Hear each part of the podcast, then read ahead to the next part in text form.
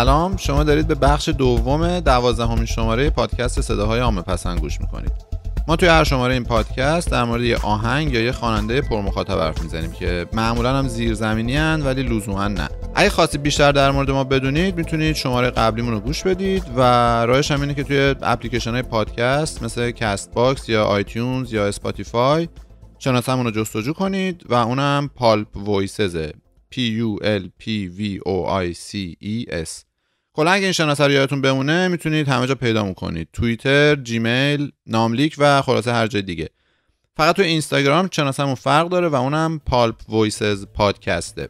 من امیر حسینم و این شماره رو من و آریا ساختیم. ضمن این شماره داره توی مهر 99 و اکتبر 2020 ضبط و پخش میشه.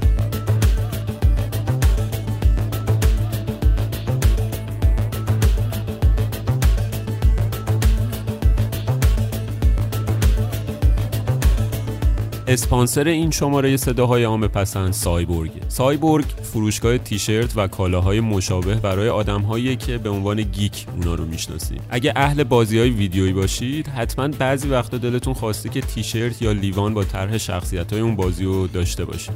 و از طرفی هم حتما می‌دونید که پیدا کردن اینجور کالاها توی ایران آسون نیست. فروشگاه سایبورگ دقیقا همین کارو می‌کنه. یعنی شخصیت ها یا تصاویری از اون بازی ها رو به شیوه pixel art طراحی و روی تیشرت و لیوان و اینجور چیزا چاپ می‌کنه. یه نکته مهم سایبورگ اینه که تمام طرحهاشون اوریجیناله. یعنی اون pixel art ها رو خودشون از روی شخصیت بازی ها به شکل دستی طراحی می‌کنن. و اینکه کیفیت چاپ و تولیدشون خوبه. یعنی تیشرت ها بعد از شستشو رنگ و روشون نمیره و شکل و شمایلشون رو حفظ می‌کنن. آدرس اینستاگرام سایبورگ اینه. cyborg.shop c y b o r g که حالا لینکش رو هم توی توضیحات این شماره می‌ذارم. می‌تونید دنبالشون کنید و حتی اگه پیشنهادی هم برای شخصیت جدید داشتید بهشون پیام بدید.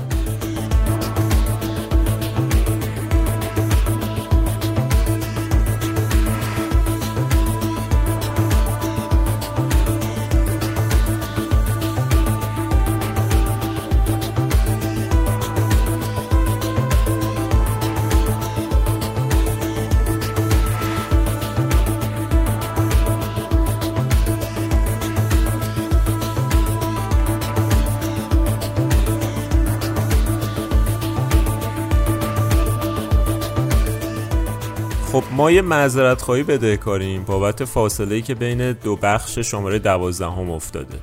دلیل اصلیش هم مقصرش من بودم و این بود که حالا به جز مسائل شخصی تحت تاثیر کرونا و اوضاع فعلی من میکروفونم به یه مشکل فنی اساسی خورده بود و دیگه مجبور شدم کلا نتونم ازش استفاده کنم و چند تا مشکل فنی دیگه هم بعدش پیش اومد که خلاصه اون مشکلم با اومدن میکروفون جدید حل شد و الان دیگه کاملا آماده ایم ما تصمیم گرفتیم به جای بخش اخبار واسه این دفعه یه کار دیگه بکنیم و اونم یه سری صحبت های کلیه با شنونده های پادکست و یه کمی هم توضیح در مورد شماره قبلی یعنی بخش اول شماره دوازدهم بدیم اولا مرسی از همه کسایی که گوش دادن و نظرشون رو برامون نوشتن. خیلی برامون مهم بود و خیلی هم نظرهای متنوعی گرفتیم که البته تقریبا هم قابل پیش بینی بود برامون. منتها اگه دیده باشید خیلی وارد گفتگو نشدیم به خصوص با کسایی که نظرهای منفی گذاشته بودن. دلیلش هم این بود که فکر می‌کردیم هر چی می‌خواستیم بگیم و توی اون شماره گفتیم و بقیهش هم دیگه توضیح واضحات و تکرار مکرراته. بیشتر نظرهای منفی هم و تو این ماهیا بود که میگم علی قاف بیاد بالا سرتون و تو برو حامد همایون گوش کن و نمی‌دونم بدبخت تو اصلا می‌دونی هیچکس دکترای افتخاری جامعه شناسی داره به خاطر آهنگ اختلاف و اینا. و همشون هم می‌تونید بخونید دیگه. البته شاید شنوندان ندونن که این تاریخچه دکترای افتخاری بابت آهنگ به آهنگ Turn the Page متالیکا برمیگرده که باعث شده بود فکرم جیمز هتفیلد دکترای افتخاری فلسفه بگیره به خاطرش. ببین همین حالا جدی بعد این نظرها من وقتی میخوندم سعی می‌کردم خودم رو جای طرفدار حالا خواننده مثل هیچکس بذارم و ببینم اگه یه نفر خواننده مورد علاقه منو نقد کنه یا اصلا بهش فوش بده هر, چقدر می‌خواد بهش فوش بده. خواستم ببینم واکنش من چه چه جوری خواهد بود در این شرایط. بعد خیلی هم لازم نبود فکر کنم به این جواب چون جوابم در این بود که هیچی من اصلا ناراحت نمیشم. یعنی به هیچ خواننده من اونقدر دلبسته نیستم و هیچ خواننده اصلا جزء حوزه مقدسات من نیست که بخوام از نقد شدنش اینجوری آشفته بشم که طرفدار هیچ کس میشن. و این بود که باعث شد من بفهم علاقه طرفدار هیچ کس بهش از جنس علاقه ایدئولوژیکه نه علاقه هنری. دقیقا. در واقع آره. نگاه طرفدار هیچ کس به هیچ کس نگاه مخاطب به هنرمند نیست. نگاه انگار یه آدمی به یه رهبر کاریزماتیکه. چون تو اگه دیوانه هنر یه نفرم باشی باز واکنش طرفدار هیچ کس رو نشون نمیدی. اما اگه اون هنرمند طرز تفکر تو رو نمایندگی کنه تو حس می‌کنی به هویت توهین شده اگه اون آدم نقد بشه. مثلا چه می‌دونم اگه در مورد ریاکار بودن اون آدم چیزی بشنوی هر چقدر که با سند و مدرک باشه تو باز حس می‌کنی که خودت نقد شدی خودت ریاکار خطاب شدی. و همین خلاصه اینکه من واکنش طرفدار هیچکس رو بیشتر از این جنس می‌بینم. ببین کلا من به نظرم یه چیزی که وجود داره این قضیه اینه که انگار یه علاقه وجود داره که بقیه رو مثلا نمیم تو فرهنگ یا چیه که مثلا گنده کنیم یا مثلا پاچه خاریشون رو بکنیم به این امید که بعدا پاچه خاری تو رو بکنن واسط یعنی بدون در نظر گرفتن هیچ ایرادی یا حتی حداقل احتمالی برای اینکه اون طرف می‌تونه یه سری ایرادات داشته باشه فقط دوست داریم گندش کنیم دیگه. یعنی مثلا توی قضیه نامجو این هست توی قضیه هیچکس خیلی این هست. آره و جالبش اینه که ما تو خودمونم تو شماره همون می‌بینیم دیگه. اون شماره که ما از یه آهنگی تعریف کردیم که مورد علاقمون بوده خیلی بیشتر شنیده شدن و خیلی بیشتر لایک شدن. ولی وقتی یه کمی با دیده انتقاد نگاه می‌کنیم انگار ملت موضع میگن میگن ای مثلا نباید باید کلا تعریف کرد. همون همون دقیقا ایده این که آقا پاچه خاری معروف ها رو بکن تا پاچه آره. خاریت رو بکنند. یه بحث کلی تر هم اینه که همیشه ما گفتیم که الان هم یعنی برای بار چندم تاکید می‌کنیم که پادکست صدای عامه پسند نظر شخصی ماست.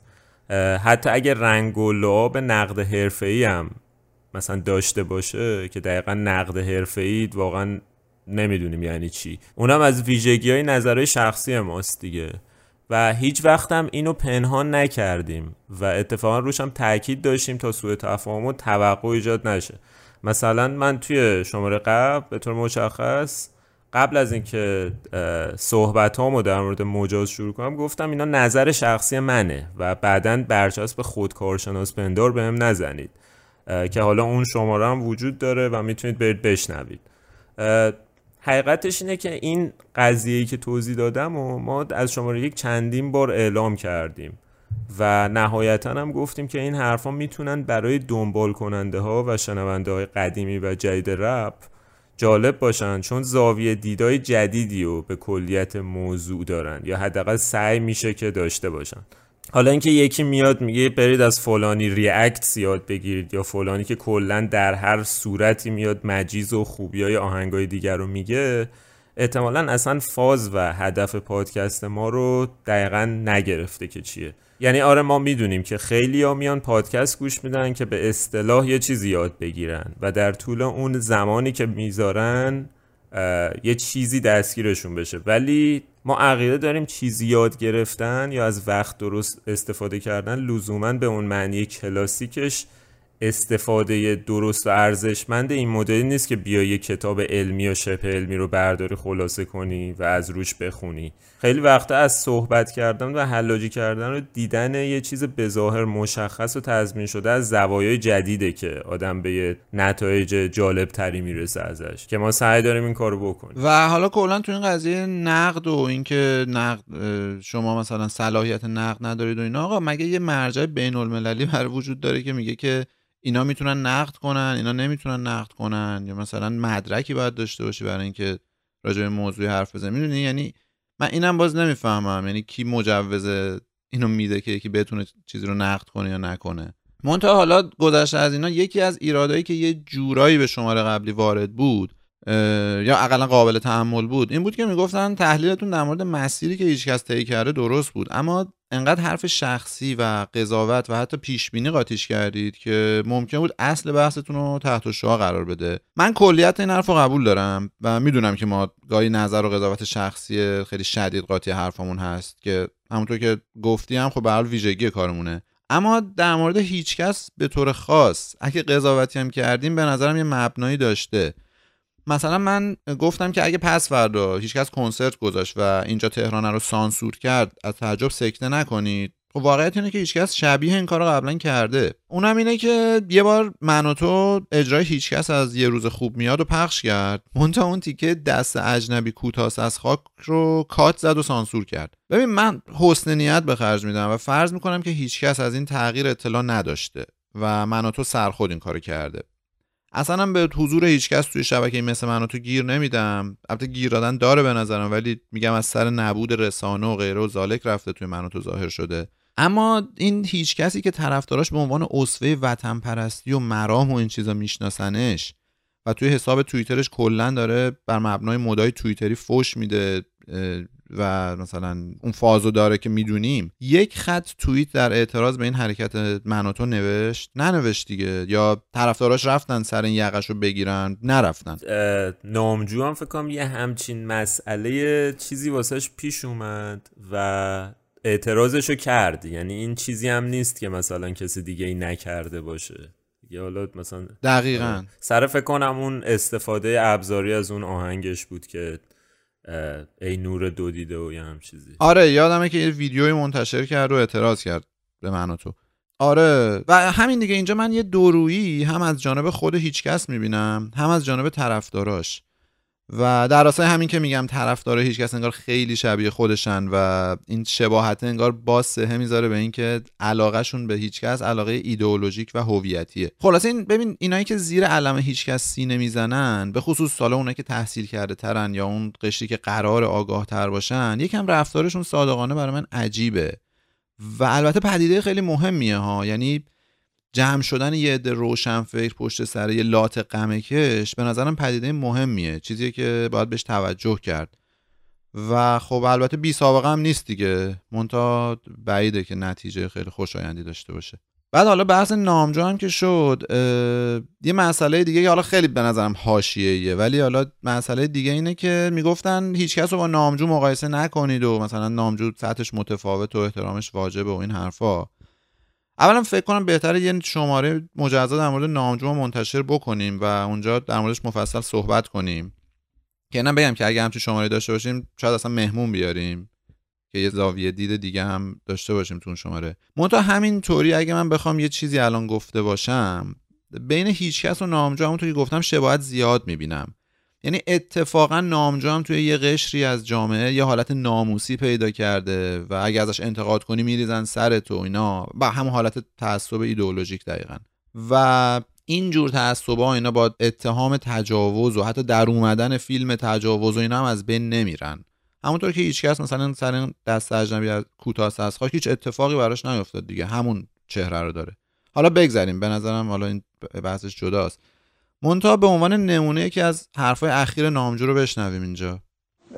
یه مقداری تو این سوراخ های زندگی بگردین چیزهایی رو که خیلی وقت فراموش کردین پیدا کنین ورق بزنین آلبوم عکس چرخیدن توی گاراژ خونه توی پارکینگ خونه و یا لای اون کابینت ها یا خیلی جای دیگه. از این فعالیت ها میشه کرد برای اینکه آدم کمی در واقع قور و تفحص شخصی انجام بده برای خودش. ببین اگه یکی از این ایرانی های عشق خارج این حرف زده بود که اصلا با افتخار میگن آقا ما عشق خارجیم.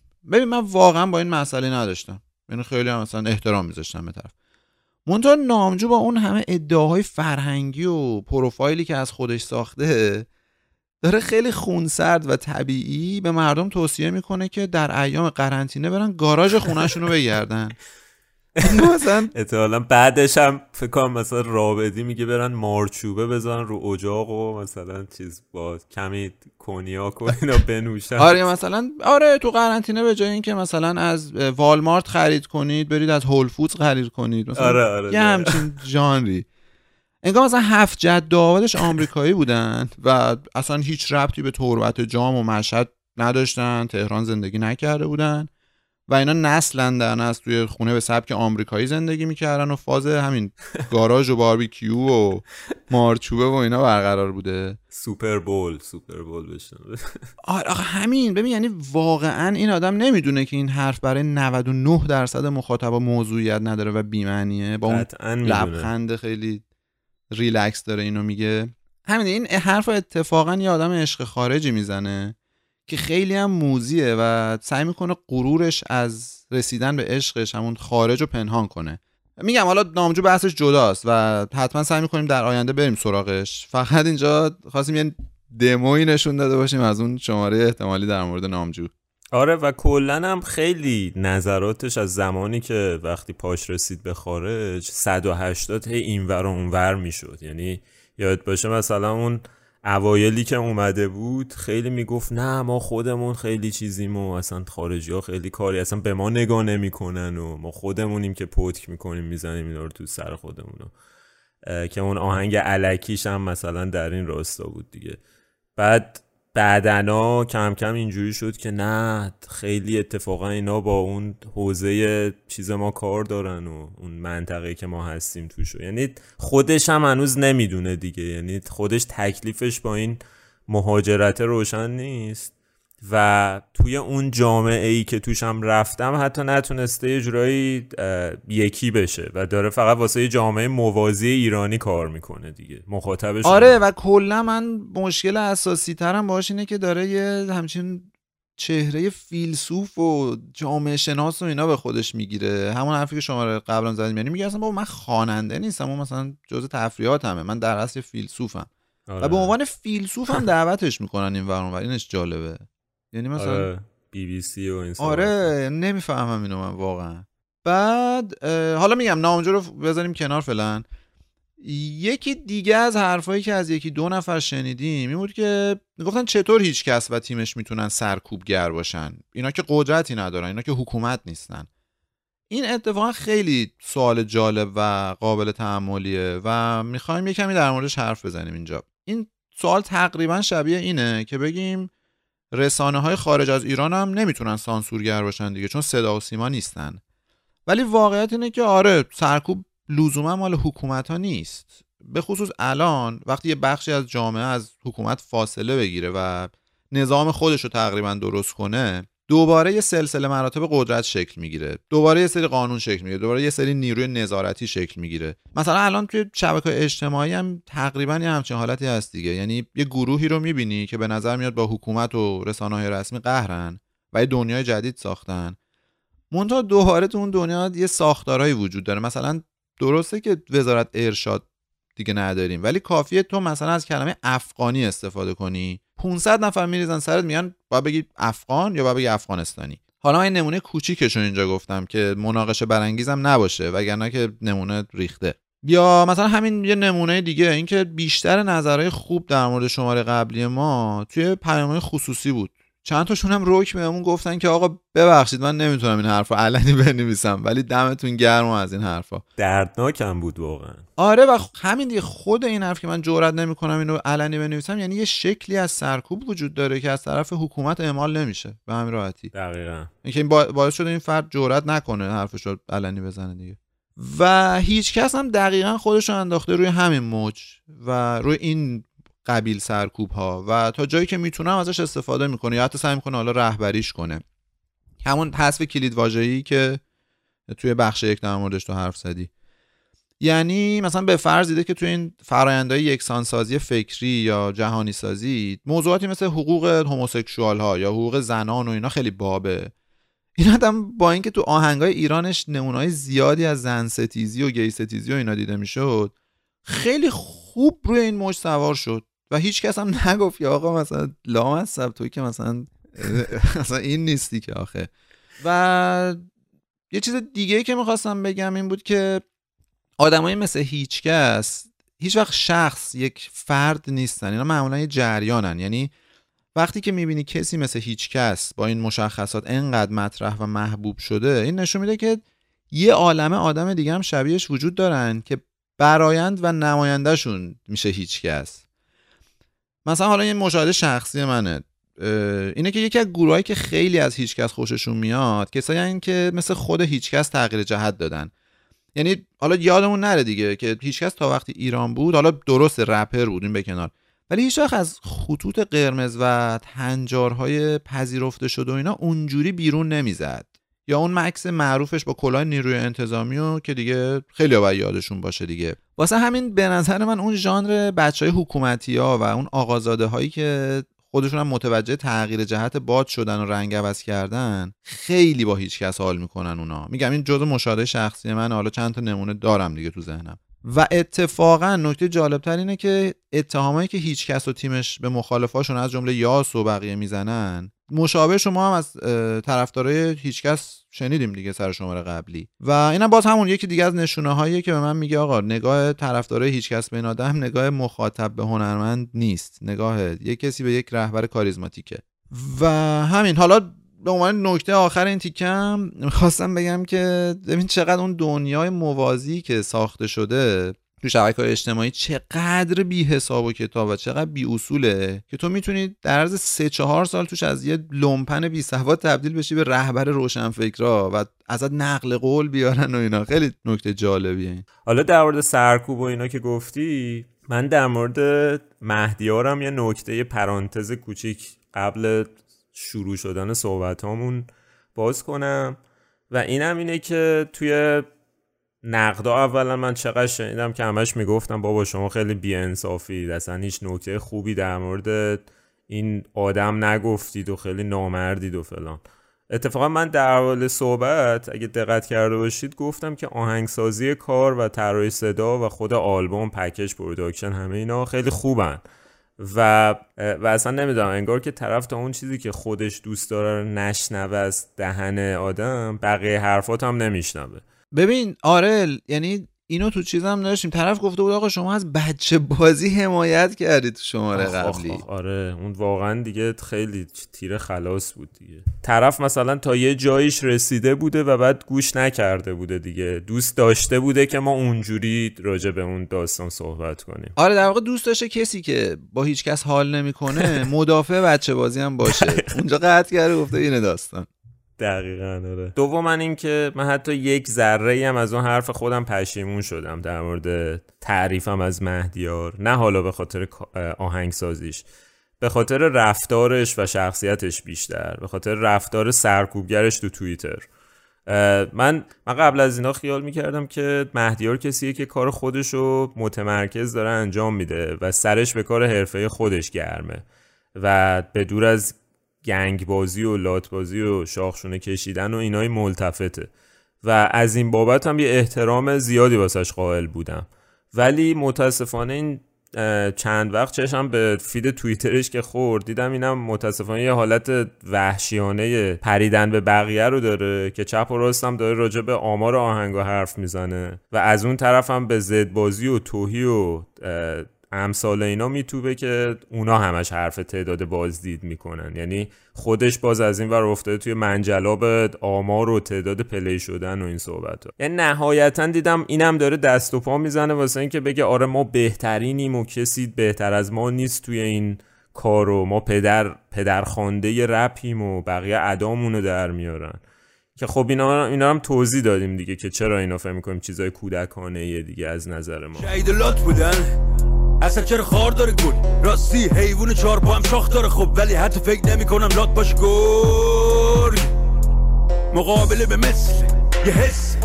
مشترک بین کرگدن و خرسه و طبیعت یه ارسه وقتی حقوق بشر قصه عدالت یه جسه تلسمه هرست. در میاد لباس جرمیدی و اصل جسمت. حالا باز تو بزن بگو اینا لات و رزلن. نگاهشون کن. نامنظم. میشه از ظاهر فاز و حد زد. نکنه فکر می‌کنی اونایی که تنگ میپوشن یا مانتو هر زن. هر زن. اونایی که اینک دارن مغزن. کسایی که سنگ دستشونه حدبن و نوار غزن. من همینم که هستم. نمی‌خوره نصیحت به دردم.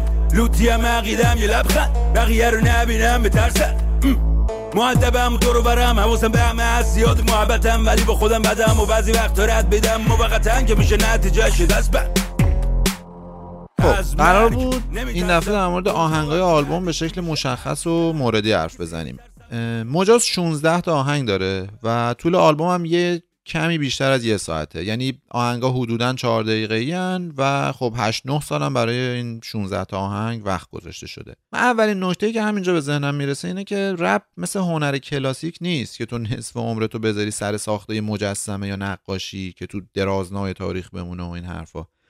رپ اتفاقا زمانبندی خیلی توش مهمه و باید بسازی برای فراموش شدن و نابود شدن. یعنی از این نظر چیزی مثل گرافیتی میمونه. مثل وقتی که یه گرافیتی خیلی پرکار و هنرمندانه می‌بینی بعد دو هفته بعد می‌بینی که یکی دیگه روش یه چیزی کشیده. و البته بازم میگم این ویژگی گرافیتی و ویژگی رپه و چیزی که اصلا ارزشمندشون می‌کنه.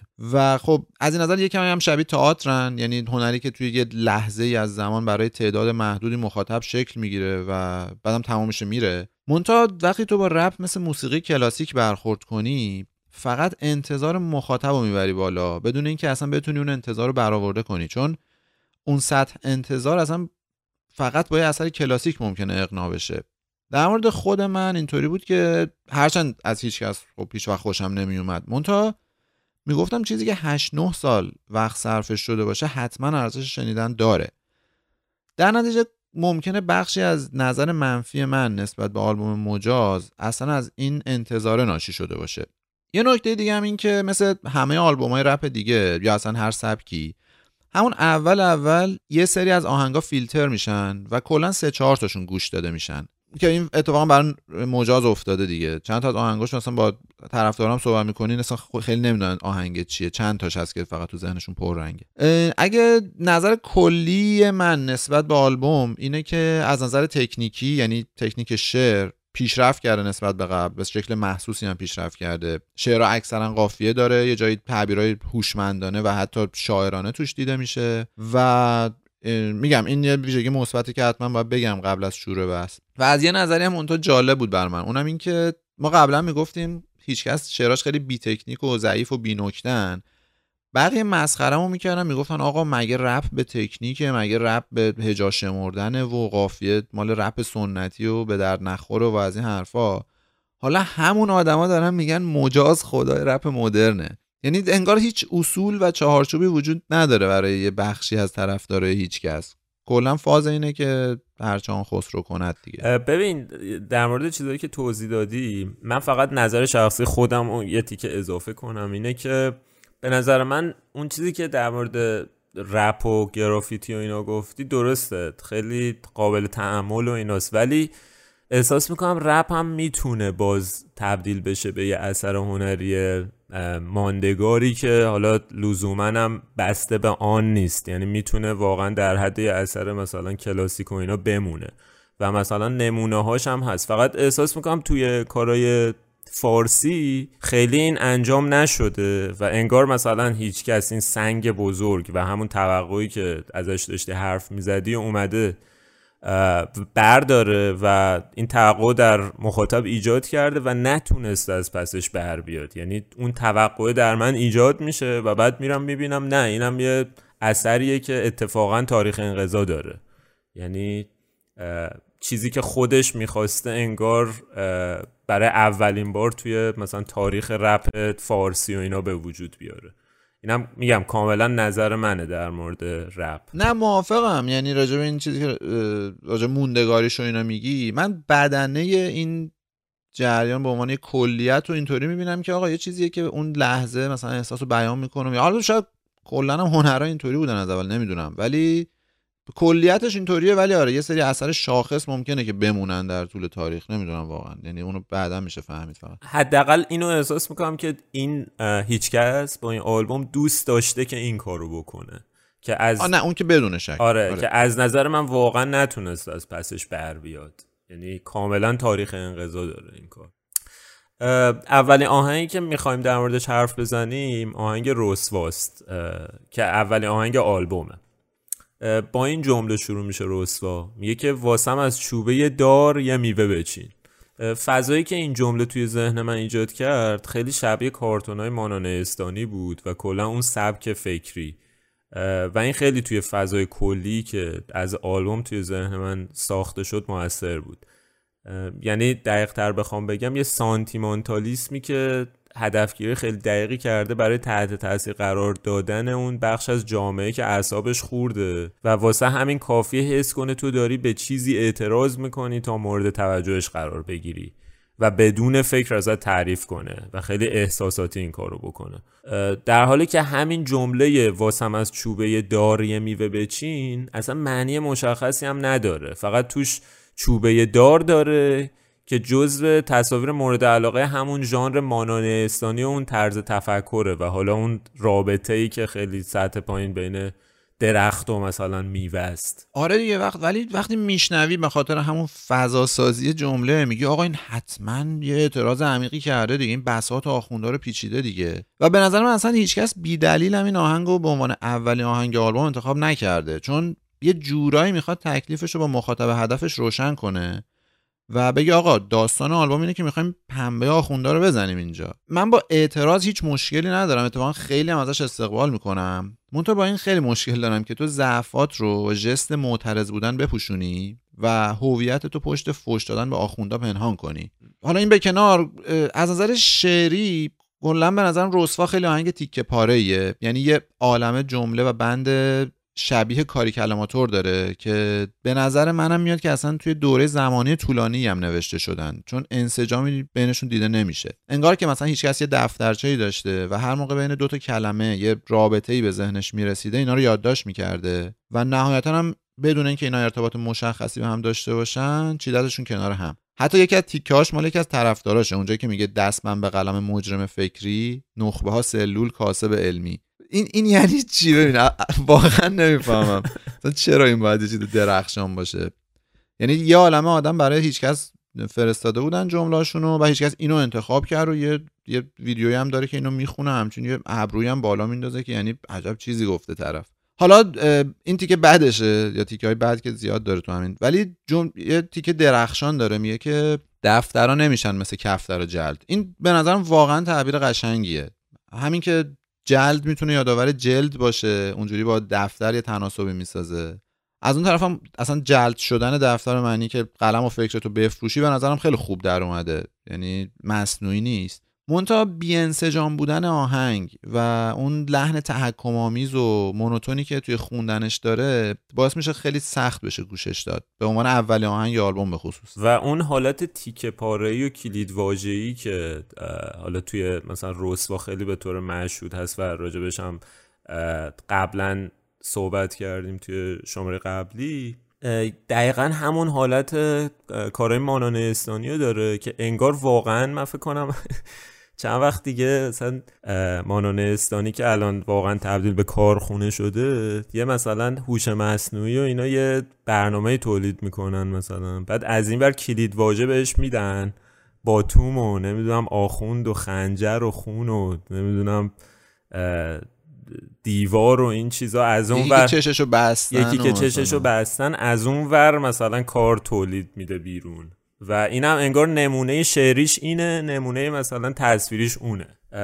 و میگم اصلا هیچ مسئله سر اعتراض و اینا نیست. مسئله سر اینه که چقدر به درجه ابتزال و تکرار و حالت کارخونه بندازی اون داستانو. و اصلا کلا اون متن کلام اون محتوای کلی رو تو نفلش کنی بعد آخه ببین این جور اعتراضا یعنی باعث میشه که اون اعتراض واقعی و درست و اینا هم لوس بشه می‌دونی؟ کاملا همینه دیگه آره. میگم یعنی این قضیه که میگم موضوع وقتی حساس و مهمه نباید نفله بشه نباید توسط یه کسی که اینو می‌خواد تبدیلش بکنه به یه دستگاه کارخونه طوری که هی می‌خواد ازش هی می‌خواد شیرش رو بدوشه. یعنی مثلا چه می‌دونم مارول و دیزنی و مثلا اینجور برنده و اینا که نیست که. یه مسئله حساسی که تو باید نقطه زنی کنی راجبش می‌دونی؟ نباید که مثلا تبدیل کنی به یه چیزی که همش هی داری یه چیز ثابت و هی داری تکرار می‌کنی و هی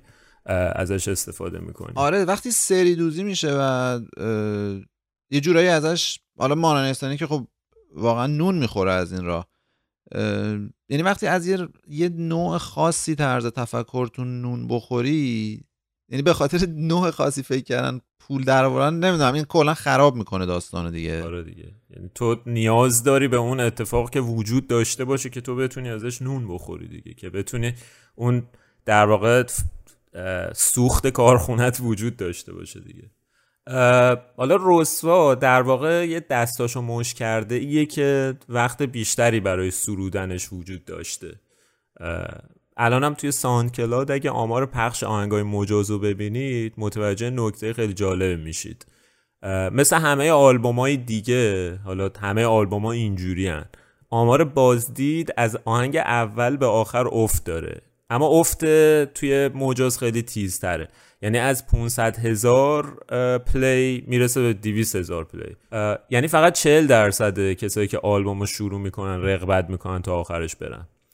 از نظر ادبی هم اگه بخوام در مورد رسوا یا کلا مجاز صحبت کنم تصویرسازی ها و لفظ هاش منو شایدن یاد تاتی تاتی کردن و های اولیه کسی میندازه که تازه داره با دنیای ادبیات و روشنفکری و این فضاها آشنا میشه و عقبه فرهنگ غنی هم نداره. من پای یه پستی همطور تصادفی یه کامنتی از کسی خطا به هیچ کس دیدم که خیلی به دلم نشست. طرف گفته بود ببین تو قبلا یه لاتی بودی که ما با سادگی حال می‌کردیم. الان شدی یه آدم بی سوادی که داره از روشنفکرا رو در میاره و دیگه به دل آدم نمیشینی. این حرفش برای این به دل من نشست که از زبان یکی از طرفدارهای دوره متقدم هیچکس بود. من آدمایی شخصا می‌شناسم که با هیچکس متأخر ارتباط برقرار می‌کنن و آدمای باسواد و ادبیات خونده هم هستن. یعنی توی یه وضعیت خونسا قاعدتا باید نوشته های هیچکس رو خیلی چیزی حسابش نمی‌کردن دیگه. آره اینو منم خب زیاد دیدم. همین که میگی آقا خداییش مثلا این مسخره کردن داره دیگه. مثلا تو چه جوری با این حال می‌کنی؟ و این به نظرم دلیلش همون حرفیه که یه اشاره کوچیکی هم بهش کردم قبلا. اینکه تو فضای فعلی ایران تو اگه به آخوندا و حکومت و اینا و اینا, اینا فوش بدی مخاطبت اصلا خطا بخش و جرم پوش میشه و کلا چشش رو روی بدیای اثرت میبنده. و از این نظر یکی از فاحشترین آهنگاش به نظرم سخت مسلمون بودنه. دستای خدا تو جیب مردم. دستای خدا تو جیب مردم. رومیز سرگرد کوبیده سرد شد. دستای خدا بنده. دستای خدا بنده. ابروهای هوریا رو برمیداره که حاجی بخنده نه. شرمنده. راستی حدیث جدید بگی چنده؟ تون بنویس بخون تنگه. یه نقطهشو برداره بخون ننگه. جنگ بنویس بخون چنگه. قشنگ یاره خیلی قشنگه. یه نقطهشو برداره بگو فشنگه. میگه چادریا خزنده چادریا خزنده خزنده خزنده خزنده خزنده آفتاب پرستم باعث این بزن خیلی ها مسلک بی مقصد بی کنم مشکل همه بستم مذهب خستم پس رفت بد و بیرا میگم در دیوار همه مرگ و میرا یه رو به اسم دموکراسی و یه رو دین. یه رو ریش یه رو چین. کروات سالین یه رو شمشیر یه رو سنگ موشک می. تا انسان هست ظلمم ها؟ تا انسان هست ظلمم ها؟ جملم تلخ همه که سر جاشم تاجم تخت ایران خوش خبر میانم زخم. سوری شیمیایی شد ما بدبخت. نه آقا این شعبده بازی های سطح پایین با ظاهر کلمات که بگید نقطه قشنگ و بردار. ببین فشنگ و خدا رو نقطه بر پایین میشه جدا و این مال منحدترین دوره های تاریخ ادبیات ایرانه. حالا من متوجهم که این بازی ها ممکنه آدم ادبیات نخونده و آدمی با ذهن غیر پیچیده رو آچمز یا حتی به تحسین وادار کنه. ولی تعجب می‌کنم که آدمی که ادبیات خونده بخواد از یه همچین لفظ پردازیایی دفاع کنه. که هیچ لایه جدیدی رو به اثر اضافه نمی‌کنن. منتها همین گفتم دیگه هیچکس رفته سمت اون مخاطب طبقه متوسط و معترضی که همین که تو دو تا فوش به آخوندا بدی یا طرف حس کنه که یه جایی یه تیکه‌ای به کسی انداختی طرف تو رو می‌گیره. و حرف من اینه که آقا اگه اثری برای ارائه کردن داری ارائه کن. اگه نه پشت فوش دادن به آخوندا پنهان نشو. خب راجب رسوا اینا صحبت کردیم. اما آهنگ بعدی که من می‌خوام راجبش یکم مفصل تر صحبت کنم آهنگ منکیمه قطره ای از باده های آسمان. این جهان زندان و ما زندانیان. حفره کن زندان خود را وارهان. آدمی مخفی در زیر زبان. این زبان پرده است بر درگاه جان. من کیم؟ اونی که بمب کنده همه خوردن و نمده. تیز و تنده نباشم مهم نی چو بلند میشه دوده کنده. خیلی ها همه زندگیشون داره من میچرخه. شیرینی خورشید حج عمره. بدخواه مرمور میشه پوستشون با جمله. پوستشون مثل پوست مرغ منو می‌بینن و خود خود می‌کنن. خودتر از زبون مرغا ماجده انقدر خوده هر کیو با هم مقایسه کنی مثل ماهی تو تنگ حاجی مثل کوسه تو عمق لغمه. می‌کنه هر کیو که کلش بده به قرمه می‌ذارم تومه. خیلی ها توی دامن تو چی این یه هشدار دیگه است. خیلی ها می‌خوان عین من باشن. فکر می‌کنن الفبام سر کار میمونن تر سفید می‌کنن و میشن مثال جیم میشن تا میشن و سر پام که فکر کنم به طرز جالبی یکی از آهنگای خیلی شنیده شده وسط های آلبومه. یعنی اون کسایی که از اون بالا شروع کردن و گوش دادن حوصلهشون سر رفته وقتی به اون تهش می‌رسیدن یا حالا چه می‌دونم صدای هیچکس رو مخشون رفته یا هرچی. این یه دونه رو به طور جداگونه زیاد گوش کردن. فکر کنم یه دلیلش هم اینه که حالا feat با فدایی دیگه.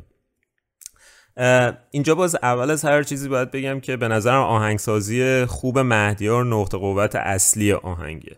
یعنی آهنگسازی که گرچه تحت تاثیر track های آلبوم دوی مادراته یعنی اون حالت سینتیسایزرش و اون حالت صدای بیستوری که اصطلاحا بهش میگن ساتوسی از همون سینته و تمپوی بالایی که داره همشون ما رو یاد آهنگای اون آلبوم میندازه که حالا با هم میریم گوش میدیم.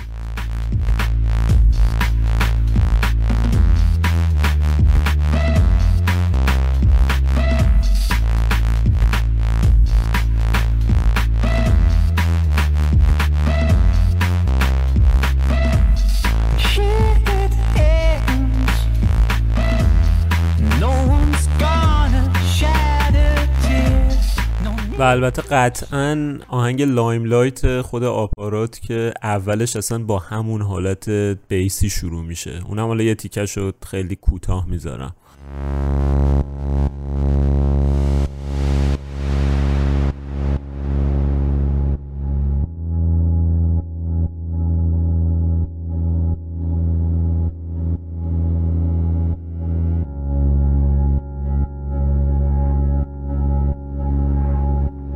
و دوباره حالا خیلی سریع بریم. اول من کیامو گوش بدیم که متوجه این تاثیر شدیدی که میگم بشیم آدمی مخفی است در زیر زبان.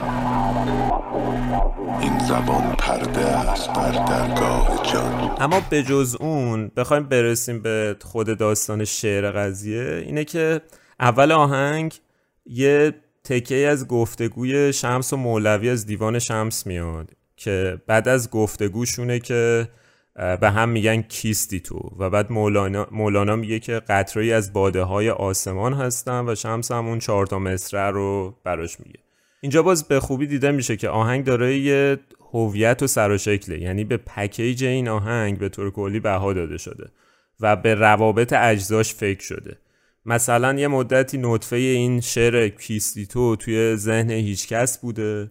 بعد گفته خب اسم منم که هیچکسه. ایده این آهنگ منکیم اگه شروعش به این شکل باشه چیز جالبی در میاد و یه ارتباط تماتیکی هم وجود داره با یکی از مثلا آثار فاخر ادبیات ایران. و کاش هم اینجوری بود. متاسفانه باید بگم که این اتفاق انگار فقط توی نطفه افتاده و توی همین مرحله ثابت مونده و دیگه رشد نکرده.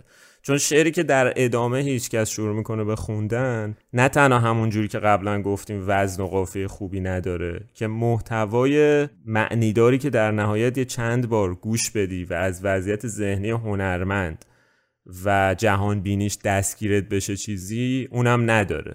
میشنوی که مرتبا داره به سبک آهنگای سهراب ام جی میگه که من خیلی خفنم من بقیه جلو من قد می‌کنن. من در عین همین خفنی خیلی هم آدم مهمی نیستم و یه آدمی مثل بقیه و من کیم اصلا؟ من خیلی آدم معمولیم. حقم خورده شده لبخندی روی لبم نیست و از این چیزا. و نهایتا حتی اون انسجامی که قرار بود با گفتگوی شمس و مولانا و اون اتفاق من کیم و اسم هیچکس وجود داشته باشه توی مرحله سطحی و ظاهری باقی میمونه. چون محتوای شعر مولانا اینه که اصلا به خاطر صداقت و پاکباختگی شمس مولانا از خودش بیخود میشه و نهایتا میگه که من خیلی خوشحالم که تو رو دیدم و دیگه اصلا می‌خوام زندگی معمولی رو ول کنم و توی این حالت عارفانه فنا بشم و این صحبت و چیزی که هیچ کس و فدایی میگه که همونی هم که خلاصش رو گفتم دیگه. یعنی اینکه اون هیچ شدن مولانا توی عشق آسمانی هیچ هم ارزی با هیچ چیز شعر یا جهانبینی این دو نفر نداره. حتی فدایی برمیگرده یه جاییش میگه که نه من شعار میدم نه دعا می‌خونم. که البته این به خودی خودش چیز ردیفیه. مختاره که هر چیزی بگه ولی ارتباطش با موضوع و متن دیدار شمس و مولانا که سرشار از مناجات و عدیه و این چیزاست بازم تو این مرحله عقیمه. تصویرسازی هایی که توی شعر می‌سازه باز خیلی کلیشه‌ای و بدور از شاعرانگیه. مثلا میگه که من یه موش آزمایشگاهی هم تند میرم تند ولی درجا می‌زنم. به مغزم می‌زنن. از طریق مجری دست برد. کانالو عوض کن. که حالا نمی‌دونم توضیح باید بدم که توضیح بدم یا ندم که این چرا انقدر چیز سطح پایینیه. یا مثلا یه جاش هست که دیگه خیلی می‌خواد مولویانه فکر کنه و اون ارتباط وجود داشته باشه میگه این بدنه زندانمه. رو کره ای که یه نکته است جلو چشما گنده است ولی جلو خورشید نقطه است. کوچیک و پست یکم از کهکشان دورشی عمرم ببینیش. اه خورشید چی شد پس؟ ریز دیدیش نه؟ یعنی من فکر نمی‌کنم بیزرافت تر از این بشه قضیه هیچ نبودن انسان و زندگیش و کره زمین رو توی کائنات. با یه سری جمله معمولی بدون وزن و قافیه بگی. و فکر کنم تنها نکته مثبتش اینه که هیچکس اینو فقط خیلی تند میگه. کلا این جملات و پشت سرم. حالا ضعف زبانی و دست خالی بودن از هر چیزی که ادبیات رو به وسیله اون می‌شناسیم توی جای دیگه شعرش هم دیده میشه. مثلا میگه که من کیم؟ یه تیکه گوشت با دو تا گوش که به هیچکی نمیده گوش.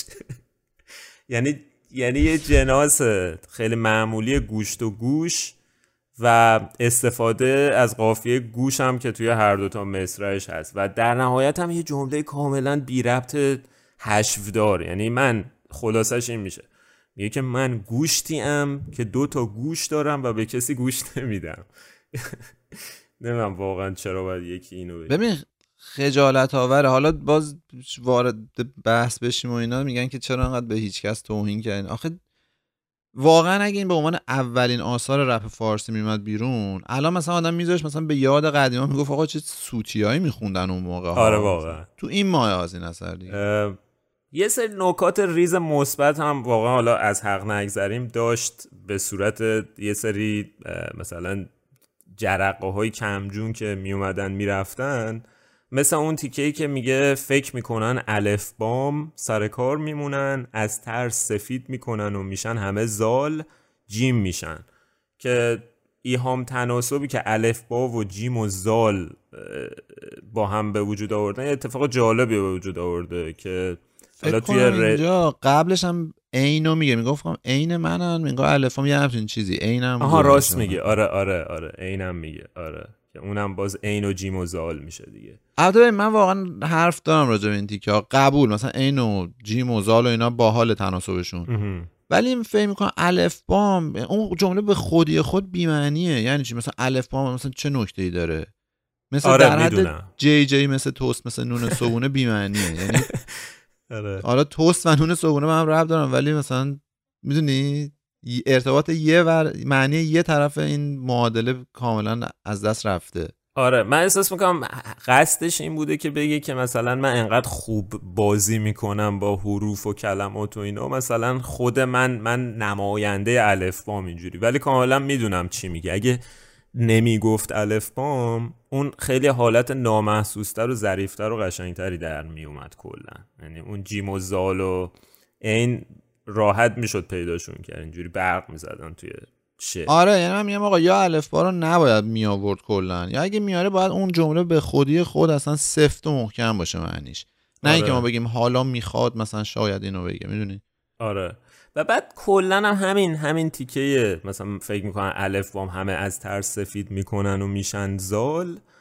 ببین این هم باز همون حالت منبر رفتنی هیچ کس رو باز داره میگه دیگه. یعنی حتی توی یه بستری که یه آهنگی که قرار اون حالت ارتباط تماتیکو داشته باشه که آقا مثلا من از خودم بیگانه شدم من کسی نیستم کره زمین مثلا هیچه در جهان ما در کائنات هیچیم مثلا من با همه یکی هم یه حالت مثلا وحدت وجودی و مثلا این صحبتایی چیز شده دیگه. خودشو نتونسته کنترل کنه. دوباره اومده گفته که آره همه از من میترسن و نمی‌دونم من خفن این همین البته قبلا هم گفتیم ولی این حالتی که نمی‌تونه خودش رو کنترل کنه. رو تو اون آهنگ پارتی هم داشت دیگه. می‌گفت امشب با همین ولی فردا نه چون تو اجتماع فرق داریم از سر تا ته. یعنی پارتی رو خونده بود اینا بعد گفت نه نه نه حواسم رو باید جمع کنه. نه البته اونجا کنترلش از دست داده بود آخرش خودش کنترل کرد. آره. برعکس این بود. آره. آهنگ بعدی که می‌خوام در موردش صحبت کنیم جدول و رویاست که خیلی هایی که باشون حرف می‌زنیم در مورد این آلبوم آهنگ محبوبشون این بود. و خودم منم حالا اولین باری که آلبوم گوش دادم همین یه دونه بود که توجهمو جلب کرد و اون طوری بود که بخوام دوباره گوشش یه کنم رو کارمون می‌گیره.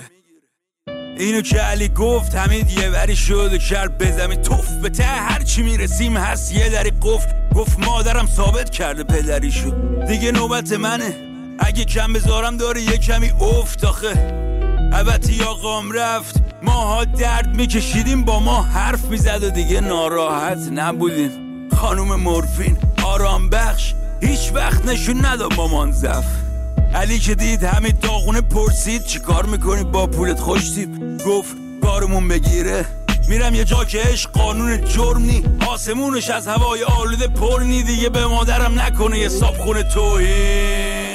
امشب دیگه چیز خاصی نیست با ما فقط و جدول رویا. مثل خیلی از آهنگای دیگه آلبوم روایت این آهنگ سوم شخصه. یعنی هیچکس به عنوان ناظر بیرونی داره قصه سه تا دوست رو تعریف می‌کنه به اسمهای علی و حمید و سامان. با این حال نمی‌دونم چرا حالا آهنگسازی نوع بیانش ترکیب این دوتاست یا هرچی که من یه صداقتی توی این آهنگ می‌بینم که توی بقیه آلبوم تقریبا اثری ازش نیست. یعنی با اینکه روایتش سوم شخصه و هیچ کس از خودش چیزی نمیگه من انگار رد پایی از گوینده رو توی این آهنگ می‌بینم که برعکس آهنگ رسواست از این نظر. حالا توضیح هم میدم منظورم چیه. قضیه رو من اینطوری می‌بینم که هیچ کس یعنی خود سروش لشکری هیچ کدوم از این سه تا شخصیت نیست و اصلا خودش وارد این داستان نمیشه. انگار رهگذریه که از کنار این سه نفر داشته رد می‌شده. و حرفای اونا به گوشش خورده و این فقط روایت کرده.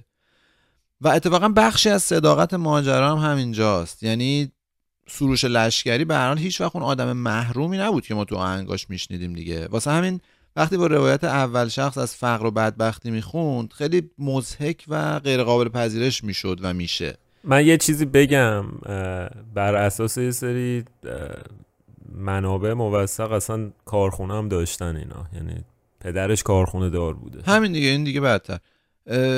اینجا منتها اومده صادقانه گفته آقا من بازیگر نیستم توی این صحنه من فقط روایتگرم توی این صحنه این سه تا دوستی که دارن با هم صحبت می‌کنن.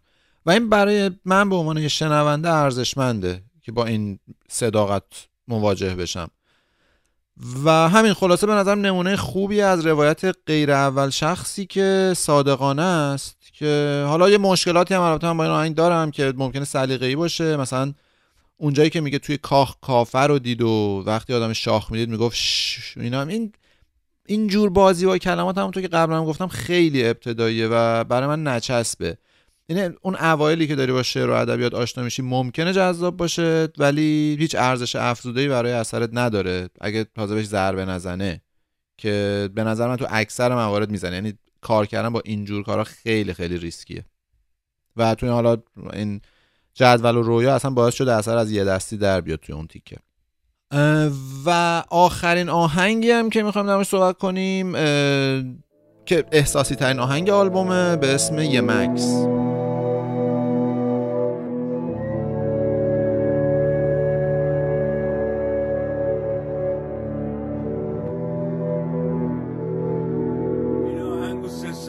این آهنگو سه سال پیش نوشتم و الان دیگه در حد تو نی. در وصف تو چی بگم؟ سخت توضیح بدم که چی جوری تو می‌تونی دل رو قبضه کنی؟ حتی خونه کاهگلی رو قلعه کنی؟ رو تو میشه حساب کرد. با چشای بسته دویی. بگو بهش چی؟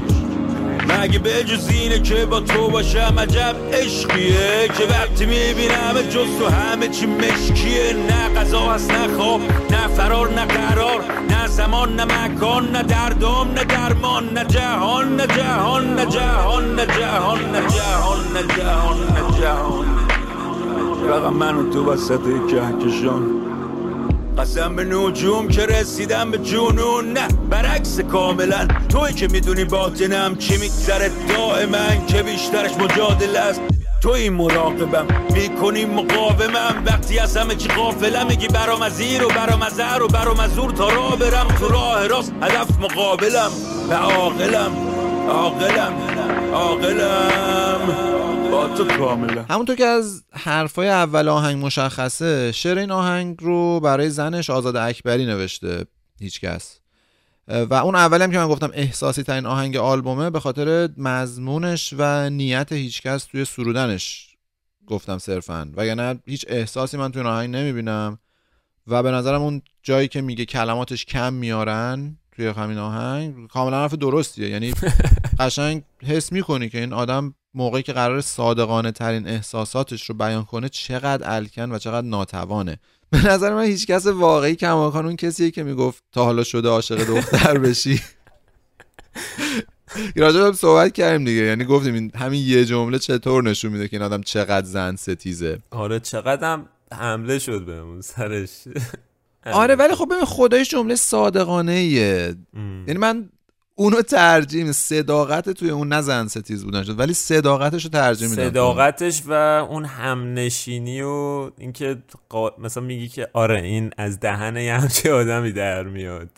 آره یعنی از جالبش اینه که به شکل یعنی متوجه نیست که داره زن ستیز بودنش رو با اون نشون میده ها. اصلا خوبیش اینه.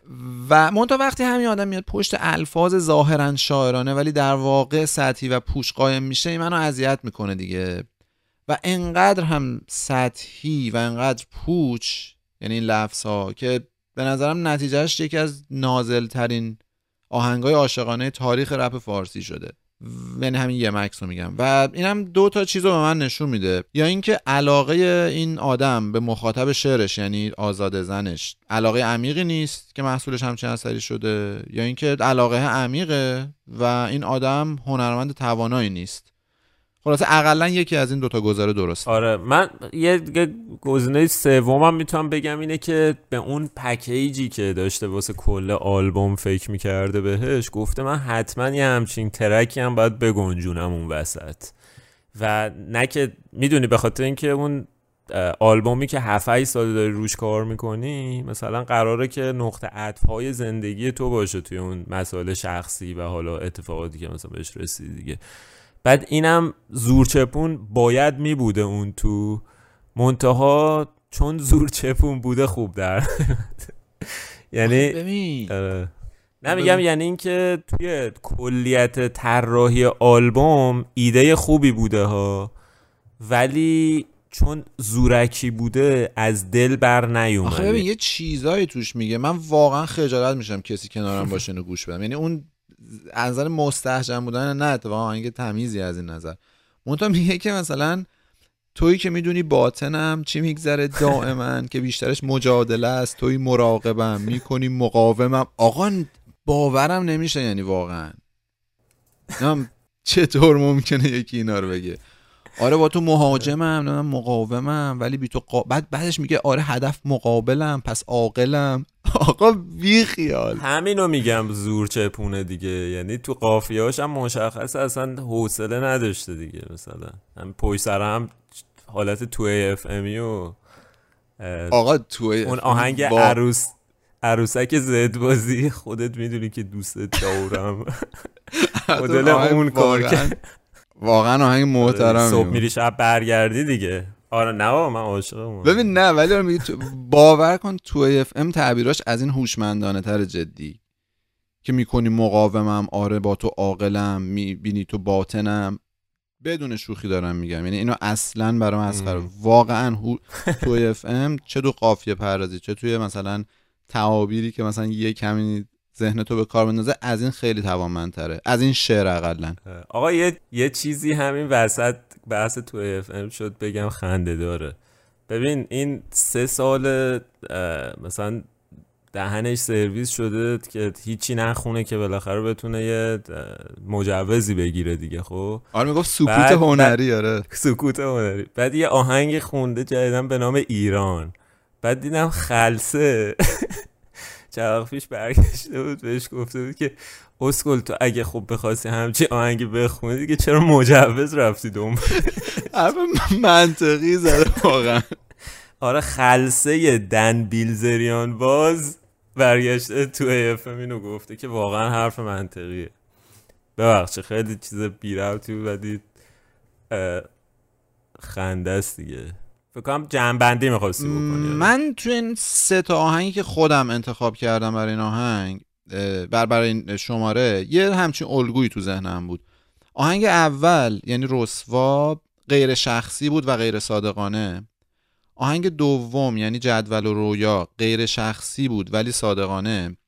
و آهنگ سوم که میشه یه مکس شخصی بود ولی غیر صادقانه. یه چیزی بگم؟ بگو. اینکه اون منکی هم, به نظرم توی دستبندی سومه. یعنی قرار بوده شخصی باشه ولی غیر صادقانه در اومده. آره دقیقا, دقیقا. آره همین آره. همین دیگه. یعنی اینجا چیزی که قایبه آهنگ شخصی و صادقانه است. و قیابش هم به خاطر اینه که هیچکس اقلا تو این آلبومش همچین آهنگی نداره.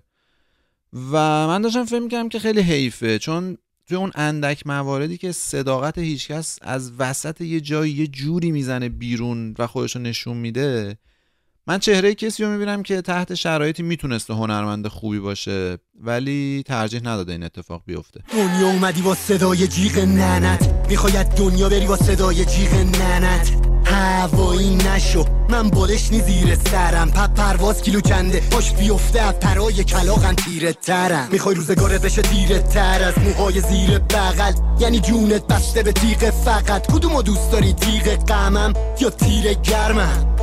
میفرستن انگار خودشون زیر سپرن. شیر پسرم فلکتو میبندم با شیش تا سمن.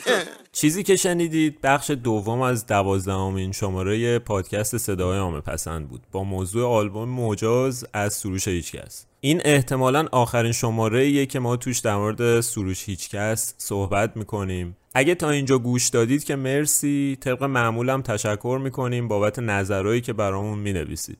لطفا بازم برامون بنویسید. چه ایمیل چه کامنت چه پیام توی توییتر و اینستاگرام و هر جایی که می‌تونید. ضمنا چند نفر پرسیده بودن که چطور می‌تونن از ما حمایت کنن. ما فعلا صفحه حمایت مالی چه داخلی چه خارجی راه ننداختیم. ولی علی‌الحساب این چند تا راه واسه حمایت از ما هست. خرید تیشرت های سایبورگ که اول این شماره تبلیغش رو شنیدید. معرفی ما به دوستانتون و کسانی که فکر می‌کنید حرفای ما براشون جالبه. گوش دادن ما از طریق اپ های پادکست و رأی خوب دادن یعنی پنج ستاره. به ما توی iTunes و پادکست های اپل.